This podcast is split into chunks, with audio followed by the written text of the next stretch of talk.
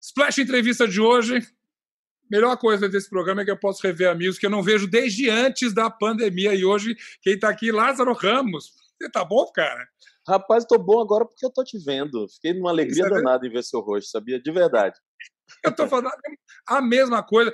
Fiquei triste, a gente era vizinho, deixou de ser vizinho, mudou de uma casa de um apartamento. Tá mais feliz no apartamento, cara? Te confesso que tô mais feliz no apartamento. A casa foi sonho durante muito tempo, né? Quando eu e Thaís casamos, a gente sonhava em ter casa grande para receber a família da Bahia, os parentes do Rio e tal. Aí chegou um tempo, cara, que a gente viu que não fazia sentido. Então, antes hum. da pandemia, a gente já estava mudando a vida, reduzindo o tamanho, e agora estamos em apartamento. E mudei todo o meu discurso. Meu discurso agora é: apartamento é bom. Aham, e você vai me dizer que os, os, parentes pararam de vir? Eu duvido. ah, mas agora parou de vir. Na pandemia não está dando. Aliás, isso é uma das coisas que eu mais estou sentindo falta. Você sabe, né? Como a gente era festeiro, festa grande, muita gente, toma ali muita comida e feijoada e tudo. E, e música e tudo. E música. Tudo ali, é. é, faz tempo que a gente não tem uma dessa, né? Pois é. Não, e eu lembro de umas coisas, essa semana a gente estava conversando com, com o Thaís, que a gente morava ali naquela meiuca e aconteciam umas coisas inusitadas. E a, a porta da casa da gente já dormiu aberta várias vezes. Ah, porque ah, a gente era meio assim não, a, mas a dormia aberta porque a gente deixava os amigos. Thaís era a primeira a dizer, ai, gente, vou dormir. Aí ela ia, eu ficava mais um pouquinho e deixava. É, eu sou testemunha. Mais uma vez, cadê Thaís? Ah, Thaís, acho que subiu, não sei o quê. Não, a gente pode falar, esse bairro delicioso, a gente está falando, é o Jardim Botânico, que tem até uma certa tranquilidade nessa doideira que é o Rio de Janeiro. E nessas épocas de pandemia ficou mais tranquilo ainda. Você chegou a pegar. A, a mudança de vocês foi durante a pandemia, não? Foi, foi durante a pandemia. A gente se mudou durante. A gente se mudou então, durante. você chegou a ver aquele bairro bem tranquilo, a invasão dos animais, essa coisa toda, você chegaram a presenciar isso? Você sabe que não?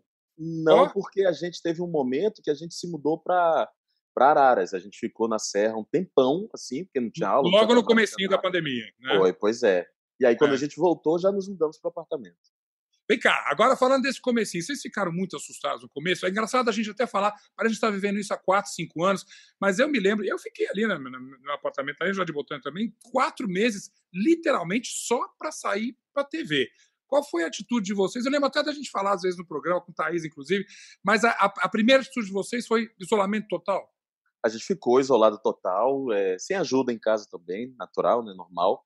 Agora, Sim. hoje eu consigo ver o que é que aconteceu com a gente. A gente estava num estado de nervo gigantesco, que só esse ano que eu estou percebendo, que a gente ficava nas preocupações com a gente, preocupação claro. com amigos e família, é inevitável, né? Você fica ali recebendo as notícias tanto pelo corona quanto pelo sustento, pela sobrevivência das pessoas. A gente ficou muito tenso a relação é, com os cuidados da casa, os cuidados com nossos filhos, é, a gente chegou no estado de nervo que só hoje eu estou entendendo que a gente agora administra melhor. Mas num primeiro momento afetou muito a cabeça. E era sim uma consequência de estar tá tanto tempo junto. A gente, quantos casais, assim, amigos, a gente, a gente fala que tiveram um teste muito grande é, nesse período aí, né? É, e de, de, desinformação também, né? Tudo era muito novo. Você, de repente, você está aglomerado toda semana fazendo teatro, filmando, gravando. De repente, Exato. tem um vírus que chegou você tem criança pequena, a gente não sabia ainda o efeito na criança pequena, ainda não sabia o uso da máscara direito. Aí lava a mão, aí a gente era uma loucura, porque ela lava a mão, a gente lavava de 5 5 minutos, era andando com Thaís. Thaís andava com uma pochete e um álcool pendurado. Com álcool gel. Aquela soltava álcool em tudo. Mas ninguém da tua casa ou do teu círculo próximo acabou pegando Covid, né? Vocês ficaram, conseguiram ficar. Ah, eu, eu... Zeca, não, assim, nós tivemos, né? Eu, Thaís, as crianças, nós tivemos em novembro. Todo mundo teve? Todo mundo teve, todo mundo teve. É, e tem, perdi algumas pessoas próximas. Ou perdi pessoas próximas, ou tive gente que passou por aquela situação de entubar, ficar muito tempo entubado. Dureza, Bom, irmão a gente sabe, é cada vez mais as coisas ficaram chegando, foram chegando próximos do, do, círculo da gente. É impossível praticamente se encontrar alguém que hoje em dia não tenha perdido alguém querido e tudo isso. Mas quando chegou na tua família, eu acho que aí é o pico da, da preocupação de tudo, né? Esse período. É, que época que foi que vocês pegaram? Novembro, pegamos em novembro. Mas quando, é, quando tudo já estava mais tranquilo, né? Quando, tudo, ah, quando a gente tinha mais informações, né? Porque tranquilo não hum. ficou nem agora, né? Porque mesmo agora com a vacinação, A preocupação é constante. Quando é que todo mundo vai estar vacinado? Estou olhando o calendário da minha data aqui, toda hora eu vejo, ah, será que atrasou? Será que não atrasou? É, não, no tá Rio você está ficar tranquilo. O Rio está mais adiantado. Eu mesmo, residente, inclusive, vou tomar vou tomar vacina no Rio também, que está um pouquinho mais adiantado. Mas a gente provavelmente nunca vai ficar livre dessa neura e também provavelmente nunca vai baixar mais a guarda, pelo menos por um bom tempo, com saúde, essas coisas assim. Né? Acho que todo mundo está mais é. ligado. Está mais ligado. O, a minha vacinação, se tudo der certo, eu vou ter uma coisa bonita, que a minha primeira dose vai ser 31 de julho e a segunda hum. dose vai ser no dia do meu aniversário. Tô, Poxa, então... tô achando que você é faz assim. uma festa só. Aí, é o retorno da festa. É que festa? Quem dera. Já estou me convidando. Vem cá. Vem cá, vamos falar dos efeitos colaterais positivos. Você teve tempo de escrever mais um livro que é muito bom. Foi o que eu fiz na pandemia como terapia. Você sabe que no começo da pandemia eu comecei a querer produzir muito. Eu estava querendo produzir, produzir em casa, filmar em casa. Aí cadê minha câmera, meu celular? Vou comprar uma luzinha melhor, não sei o quê. Até que eu ouvi. Você tentou fazer aqueles diários assim, não? Você Tentei, fez diários? fiz tudo isso. Mas aí eu ouvi Emicida, não sei se você lembra dessa entrevista, que o Emicida falou assim, pô, a vida já tá tão dura, vou me obrigar a ser o cara mais produtivo nesse momento, esse não é o principal. E aí eu entrei numa vibe que foi muito legal, que foi assim, escrever quase como ocupação terapêutica. E eu escrevi Sim. muito, Zeca. Eu, eu, assim, não estou lançando, mas eu consegui, ao longo desse último ano, finalizar quatro livros. Uau! Quatro é, livros. Só, mas a, a gente está falando, a gente sabe que tem um lançamento agora. Eu estou lançando dois, estou lançando. Eles estão aqui, peraí. Deixa eu pegar aqui. Que é, são ainda os livros daqueles infantis que vão. É, né? esse é o relançamento. Esse a gente conhece, mas ele está com uma cara diferente, é isso? Aqui, ó.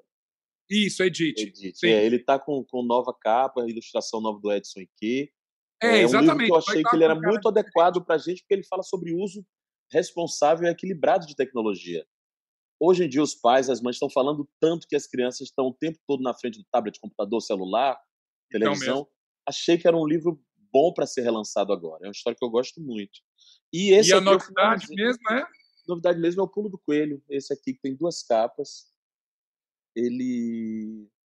Ah, você que é amigo, eu vou falar. Posso dizer, eu sempre, eu sempre escrevi assim é, claro. sempre sem me colocar no lugar de escritor. Sempre me coloquei no lugar de um cara que queria passar algumas ideias e escrevia quase por hobby. Esse uhum. livro aqui, eu estou muito orgulhado do resultado da escrita dele. Porque eu acho que ele tem um amadurecimento na escrita para criança.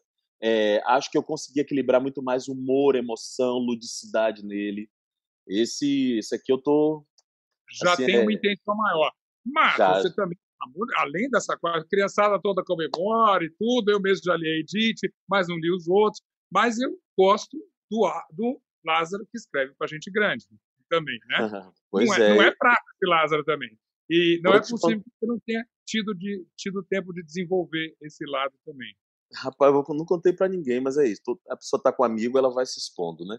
Vamos lá. É. Eu, eu terminei um livro adolescente que eu tinha começado quatro anos atrás chama uhum. Você Não É Invisível. Ele está agora num trabalho de ilustração, porque ele vai ser misturado quadrinho com, com, com os meus textos.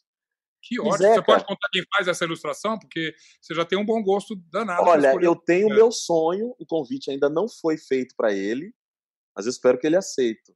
Aceite. Então, é o faz agora o convite. É o Oga, eu tô doido para que ele aceite. Se ele aceitar, a, ficarei feliz. Atenção ao correio elegante, tá feito. Tá Mas, Mas ele é já sabe que é...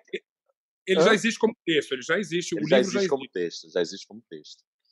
E Zeca, e... eu terminei o Na Minha Pele 2. Opa! Que era, na, que era quase natural, né? Tá todo mundo quase que esperando ali. O, o Na Minha Pele já tinha, obviamente, um, um, era um início maravilhoso, a gente sabia que ali tinha é, inevitavelmente uma continuação. É Você mesmo, vai de onde Zeca, até eu onde? Eu não sabia, cara. Ah, eu não filho. tinha noção. De continuação, não eu, não digo que você terminou ele dizendo vem aí mais, mas é óbvio que ali tem um, tem um escritor mais interessante que viria a fazer outras coisas ali, nesse sentido que eu estou falando. Entende? Você lembra dos elogios que eu fiz, e todos sinceros na época que saiu. então, é, é, é, essa expectativa que eu estou falando. Mas peraí, vamos por parte. Primeiro, esse de adolescente. É engraçado porque você não tem filho adolescente ainda. Não. É, é, é, porque você pode até imaginar, quando você escreve para criança, você está, de uma maneira, ainda que intuitiva, escrevendo para os seus filhos. O escrever para o adolescente, primeiro, eu acho mais difícil. Já me convidaram e eu já fugi porque acho difícil. Ao mesmo tempo, só pelo título, você não precisa me contar mais spoiler nenhum, a gente já sabe que ele tem, obviamente, uma mensagem forte que, de certa maneira, faz a ponte entre os livros infantis e o teu livro de adulto ali. Né? Oh, eu acho que ele é uma ponte entre as duas escritas, né, adulto e infantil, hum. mas, ao mesmo tempo, ele é onde eu mergulhei mais fundo na ficção. Ele é uma ficção absolutamente ficcional, coisa que para mim também é muito difícil. Eu, ao longo desses cinco anos, eu fiquei pesquisando muito sobre os gostos, o jeito de conversar com adolescentes. Sim. É um livro também que tem temas, incentivo. Falo de autoestima, como eu sempre falo em todos os livros. Falo sobre afeto, como eu sempre falo em todos os livros. Mas tentando atingir o coração dos adolescentes. Foi um desafio que eu me impus, porque eu sempre disse assim: pô, eu quero que meu livro, meus livros, deixem sementes para as pessoas, para as pessoas terem, serem mais saudáveis mentalmente, fisicamente. É, é uma escrita para a saúde, mais saudável no relacionamento. E eu falei, mas tem que falar com adolescente. Não sei como é que faz, mas vou tentar. E foi dificílimo. Eu sei disso, até, mas também, ao mesmo tempo, tem um segredo maravilhoso. Eu fico muito feliz quando alguém fala comigo. Você fala com essa garotada. Primeiro, você não, você não finge que você é adolescente mais. Isso é maravilhoso. Eu acho né? uhum. né? Você é um é. cara de quantos anos mesmo, essa altura do campeonato? Tá? 27. É, mas, mas né? Esse é, pós-adolescente. Você é um pós-adolescente. Você não finge que é adolescente para falar com eles. Acho que isso é o mais interessante, né? Não falar, aí galera, sei lá qual é galera. Hoje Mas você sabe o que, é que eu fiz, Zeca, que foi muito importante nesse processo? Hum. Uma coisa que eu faço com meus livros infantis e eu fiz com esse também. Mandei o texto para grupos de adolescentes. No geral, eu mando para escolas particulares e públicas. Nesse ano eu não encontrei, eu mandei para grupos de adolescentes, sem saberem que o texto era meu, sem ilustração, sem nada, e recebi a opinião deles. Isso foi muito importante. Muito Mas eles importante. sabiam que era um livro do Lázaro, porque isso não. às vezes teria um viés. Não, não, era só uma Não sabem, era só o texto né? corrido. Exatamente. É, é. Só o e texto. Aí, e foi super e importante. Alimentou. Me alimentou muito é, para aprender assim, no que estava bom, onde tinha que melhorar, algumas ideias que eu mudei, lógica de personagem. Por exemplo, Zeca, o tiozão aqui escreveu um livro que tinha uma personagem que se comunicava por cartas. Até que um grupo de adolescentes falou assim: Mas vem cá, por que, é que ele não manda um WhatsApp para a mãe? Eu, eu falei, meu Deus do céu, eu estou escrevendo um livro. É um livro de época? O que, que eu tô Era de época, eu que brincar contigo, era de época. Livro de época. Bom, problemas que você não teve, imagino, quando você então escreveu sobre minha pele, é, na minha pele, perdão, dois. Que vai chamar assim mesmo? Não, a gente, é só um nome Não, não tem nome ainda. Eu tô contando, a primeira pessoa que eu tô falando publicamente é você, assim, quem sabe é quem trabalha comigo. É, não tem nome então, ainda, mas ele é uma continuação da conversa. Continua tendo um relato. É, ele não, tem, não é tão biográfico quanto antes. Tem algumas partes hum. biográficas que eu descobri após o lançamento do livro, sabe? Porque tinha ali uma entrega de, de situações muito pessoais minhas e eu percebi Sim. que eu soneguei várias coisas, mas ao mesmo tempo ah, eu acho que ele é a continuação da conversa, porque eu acho que o Na Minha Pele, acima de tudo, é um livro para convocar as pessoas para essa luta, para as pessoas hum. se sentirem acolhidas nas suas dúvidas e sensações. Sim. Mas eu acho que de 2016, 17, quando eu finalizei o livro, para 2021, tem assuntos que a gente precisa falar. A gente precisa falar mais ainda sobre como a educação precisa ser um investimento prioritário. Isso. A gente precisa falar sobre coisas assim. Eu, eu quero muito falar sobre coisas que eu aprendi com a minha profissão e que eu uhum. acho que podem ajudar as pessoas que não vivem esse mundo artístico no seu dia a dia. É isso que eu estou procurando, continuar sensibilizando as pessoas através da escrita. E aí, Lázaro, eu acho que nesse gap aí, nesse tempo que passou, é, tem outra coisa que mudou também, você está sendo até modesta. Você e Thaís, sobretudo, ganharam uma proeminência nesse assunto que é muito significativa, importantíssima para a nossa cultura. E, eu, e, eu, e parte da minha admiração é que isso veio de uma maneira muito natural. Você, você claro, você pode ser porta-voz do que quiser, mas você tem que ter credibilidade. E ninguém trabalhou isso tão bem, tá bom, o Emicida, e como você e Thaís ali, né? O Emicida é o mestre maior ali. Isso veio de uma maneira como eu disse, muito natural. É, muita gente fala, ah, eles têm um plano, eles querem ter esse discurso. Eu conheço vocês, eu sei que isso vem de uma maneira de ver o mundo e uma maneira que não é, é assim, com o dedo na cara. É, é isso que a gente acha e ponto. E vocês agora têm esse espaço. É, Zeca, mas você sabe que, na verdade, o livro ele vem mais de uma angústia oposta a isso que você está falando. Eu Diga. não me sinto sentado nesse assunto. Eu, o meu grande incômodo agora são os ouvidos que eu perdi ao longo da caminhada. É Você isso que está me angustiando. As pessoas que não entenderam o que eu falei, que não se engajaram nessa causa. É, hum. Pessoas assim, por exemplo, eu penso muito assim. É, sei lá, pessoas que nunca pensaram sobre esse assunto e não se comoveram ou não se envolveram no, no, uhum. na luta antirracista, na compreensão da formação identitária do nosso país, que é importantíssimo. Eu acho que no meio do caminho, várias pessoas, vários ouvidos foram perdidos. E eu estou tentando Sim. falar para essas pessoas, porque eu acho importante todo mundo estar tá nesse assunto. E não estou falando somente de brancos, não, estou falando de brancos e negros. Sim. Sabe? E por isso que agora eu estou explorando outros assuntos que não estão no primeiro na minha pele e que eu acho que são fundamentais. Eu acho que é fundamental a gente pensar no papel da educação. É, é, é eu estou falando muito sobre isso, muito, muito, muito. E eu, eu acho isso incrível porque até é bastante corajoso, porque Claro, se falar aqui, nem que não chame assim, mas seja ou, na minha pele, dois, a expectativa é de um discurso, novamente, a favor das igualdades raciais, desse discurso todo que acabou surgindo. Acho corajoso você falar assim: olha, é o seguinte, eu vou abrir esse discurso. Né? É inteligente e é, sobretudo, corajoso. Você vai ter uma reação ali, talvez decepcionar algumas pessoas. Mas é ah, mas eu tenho, eu tenho que fazer o que faz sentido, né? Eu acho que um complementa o outro, né? Um complemento e acaba sendo também um assunto, né? Quando você fala de educação pública de qualidade, por exemplo, quando você fala de uma universidade pública com investimento e de qualidade, você está falando também das questões Sim. sociais do nosso país, né? Não deixa de ser. Bom, então que venha logo. Você acha que isso é para esse ano, pelo menos? Não, não é para esse ano. Eu vou escrever só quando eu achar que está pronto. Só vou lançar quando estiver tá, pronto. Mas já tem um embrião aí, já tem alguma coisa escrita. Ele, em tese, já está com a primeira versão, mas agora eu vou discordar de mim. Eu primeiro. Muito importante isso. Quem fala é escritor aqui. Você tem... Não, tá bom, não. É muito importante. Até porque, vem cá, o que, que sobra para fazer? A gente sabe que, sobretudo com essa pandemia, com toda a situação da própria cultura no Brasil, a classe artística foi super assim escanteada assim, de uma maneira né, muito, muito triste, muito forte. Você, e está aí novamente, mas vou falar de você mais, é, é, é, tem, obviamente, uma base muito sólida nisso. Mas a tua atuação como como ator, como nas artes cênicas e tudo, tá fazendo falta, cara, é claro, né?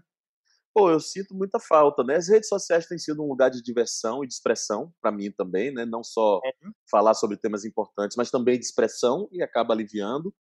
É, e eu tenho feito muitos encontros que não são exatamente lives. Por exemplo, eu, eu tenho um projeto que é de bate-papo com estudantes escolas públicas Sim. e particulares. E eu continuo fazendo isso. Eu faço muito isso. Toda semana eu converso com uma escola pública ou particular, aí faço umas performances para os alunos também, que aí tu faz um negócio, tu diz assim, ai meu Deus, tem um pouquinho da profissão aqui. E, e isso surgiu na pandemia?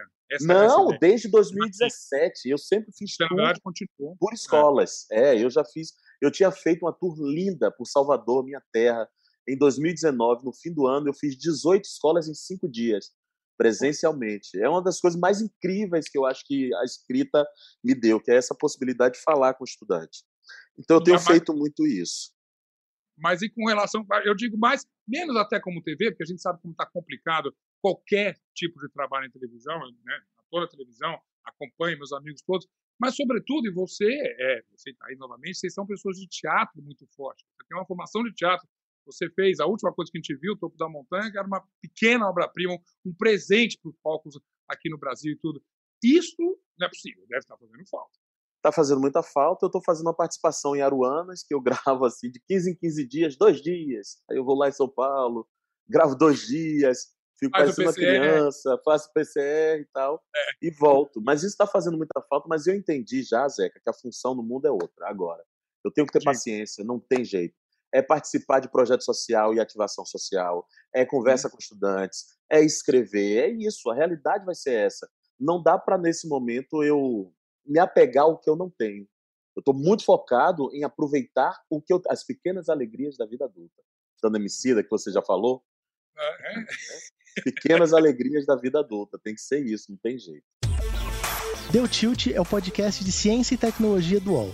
A cada episódio, eu, Guilherme Tajaroli, converso com especialistas sobre os assuntos que realmente importam na ciência e na tecnologia. Você pode ouvir o Deu Tilt no UOL, no YouTube ou nas plataformas de podcast.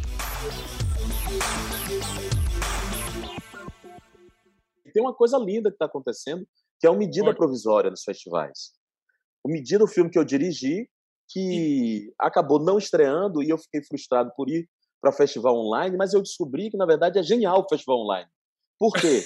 Está indo para vários países, está sendo muito visto, eu dou muita entrevista. É, agora, quando eu acabar com você agora, às quatro e meia, eu tenho entrevista para o Festival de Los Angeles, que ele está passando agora. Então, eu estou fazendo muito isso, está lindo também. Ah, isso a gente sabe. E o cinema, até, por incrível que pareça, tem alguns amigos, colegas nossos que estão trabalhando em cinema e fazendo. O cinema tem outro passo também que a televisão, outro ritmo aí, justamente, né? Então, é. isso dá para fazer um pouco. Mas, cara, tô, vou te cutucar de novo. É o teatro que, que, tá, que tá assistindo falta de vocês. Esse. Mas eu cedo. tô morto de saudade. Teve um dia, eu vou te contar, teve um sábado que eu chorei de noite. Ah, de quê? Eu chorei porque Elisa Lucinda me mandou uma mensagem falando assim: Lázaro, como o teatro completa a gente, Elisa, poetisa, né? E ela começou Imagina. a falar do teatro, eu nem consegui responder a ela, porque eu chorei. Porque eu vi que eu tô com eu sinto falta. Eu sinto falta de estar ali fazendo o topo da montanha, que é uma peça que eu acho que eu vou fazer pro resto da vida. Que é uma peça Graças. que eu sei que é útil, que é uma peça que é linda. Eu tô com muita falta, mas, enfim, tem que lidar com ela, Zeca. Tem pessoas com faltas maiores do que essa, né? Não, sem dúvida. E aí, claro que a gente fala, ah, ah mas a gente está tão bem, tem saúde, mas de fato, se, se, você tiver o mínimo, você consegue criar, você consegue ter uma vida normal dentro do que a gente tem. É, é, é quase normal, que é o, não é o merchan, mas é o título do livro que eu escrevi na quarentena, de uhum. contas. É, é quase normal que a gente está vivendo? Ai, não. Eu...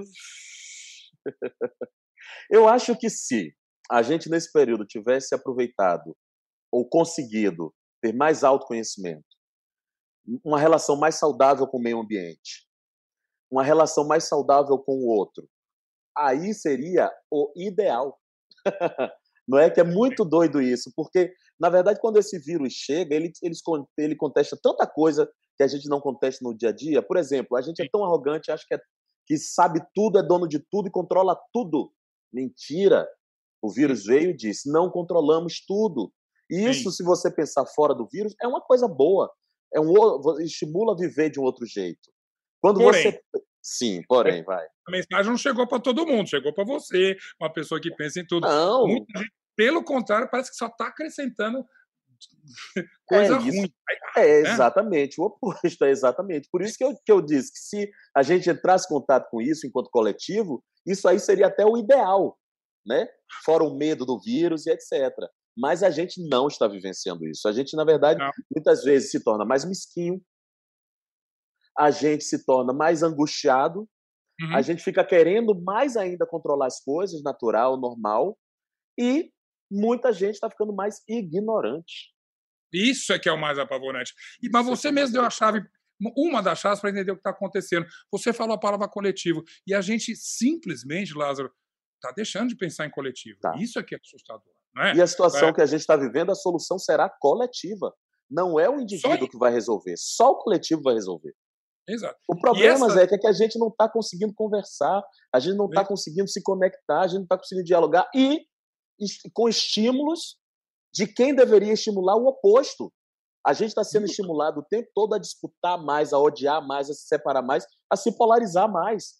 Lázaro, que delícia contigo mesmo, que é perder uma madrugada falando assim: não, você está errado, não, quem está errado é você, mas numa, numa discussão que fala assim: uma hora eu te convenço, uma hora você me convence, e amanhã a gente toca para frente. Eu tenho a sensação de que hoje em dia as pessoas entram numa discussão para chamar o outro de imbecil, só. só. Para falar: não, é o seguinte, é. você é imbecil, e tchau. Né? E não sem existe... escuta, né?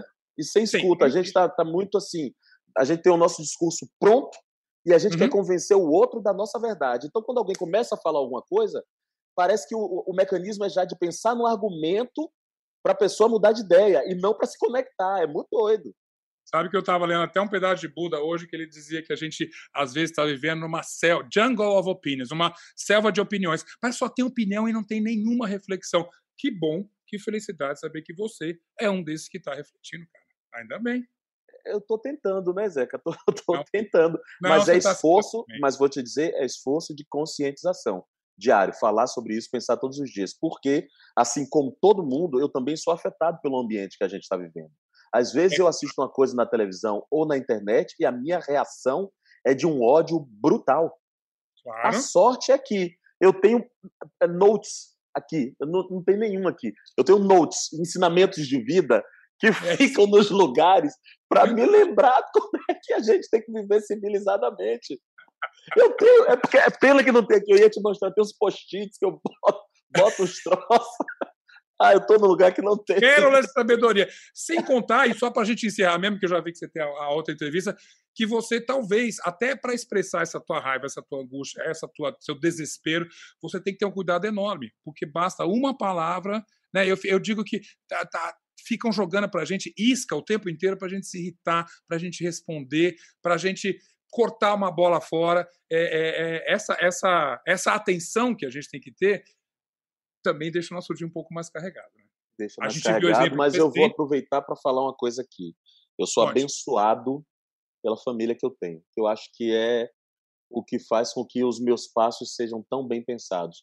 Ter uma companheira como Thaís, onde a gente sorri junto, debate sobre as coisas que a gente pensa, cria. Às é, vezes discorda, inclusive, não é? Que é às bom? vezes discorda, inclusive. É muito importante. O meu círculo de amigos, de quem eu estou próximo agora através de celular, uhum, de uhum. Zoom, uhum. né? É, é sim, isso que sim. eu estou fazendo. É um círculo de amigos que é o que sobrou para gente, mas é o que dá a sustentação. E tem muita gente que está vivendo uma solidão, né? Hoje em dia. Então, e, e a solidão que é a solidão até virtual, né? Porque pelo e, menos eu tenho a virtual. E que muitas vezes até por isso acaba se expressando de maneira errada e acaba pagando um preço muito alto. A gente precisa citar nomes alguns, mas parece que tudo que a gente fala hoje em dia parece que tem uma consequência, obviamente não a consequência que a gente gostaria, mas mal interpretada, mal, mal, mal ouvida, sobretudo. Você falou que ninguém ouve mais e tudo. Esse aqui é o risco. Disso acho que você está fora, ou pelo menos está protegido, um pouco mais. Eu não sei, mas eu tenho uma consciência assim, porque também até onde a comunicação virtual e a rede social é vida real. Eu me uhum. pergunto muito isso todos os dias, Zeca. Ou é um lugar estratégico para você habitar? Porque muitas vezes, quando você vai no seu vômito do seu primeiro sentimento, você revela coisas de você que nem você amadureceu para si mesmo. É verdade. É isso é, verdade. é muito doido. Eu acho que a gente está perdendo esse tempo de amadurecer também as nossas coisas antes de comunicar para o mundo. Uhum. Essa é uma questão que eu fico o tempo todo assim, vai, amadurece, rapaz, pensa direito, rapaz. Peraí, para a gente ir. Por quê? os cancelamentos, os linchamentos são gigantescos. E as pessoas não perdoam a construção em público. Quando você é. está se construindo publicamente, isso não passa impune o que é um dilema para uma figura pública. E esse Exatamente. que eu acho que é, né, é interessante, que legal você falar que você tem essa base sólida e tudo. Cara, uma conversa que a gente continuaria por mais umas, umas duas horas aqui, ainda mais agora. Não, além do mais que a gente não se fala faz tempo, gente. Pois é, cara, tá cobra. Vamos lá que vocês têm seus compromissos, nós temos o nosso também. E 2024, como você prometeu, a gente vai fazer um festão. 2024, festão. Com comida baiana. Vou fazer vatapá, meu vatapá melhorou. Minha muqueca tá melhor ainda. Já não era muito boa, né? Até parece. Ó, querido, obrigado. Bons lançamentos. Vem com esse livro esse ano, não enrola, pelo amor de Deus. Eu quero, todo mundo quer. Não fica enrolando. Beijo nessa família maravilhosa. E não obrigado, para de criar, pelo amor de Deus, que a gente sente falta de você. Obrigado. Eu digo mesmo para você. Estou feliz de verdade de poder te ver receber seu astral bom sempre. Que é o que eu sempre recebi de você, Zeca. Que sempre terá. E eu recebo de volta. E para que eles vão achar que a gente agora está tendo até uma coisa, vamos ser mal interpretado né, ah, vamos aqui abraçar. É! Beijo, querido. Obrigado Beijo. de novo. Obrigado. Tchau, tchau, tchau, tchau.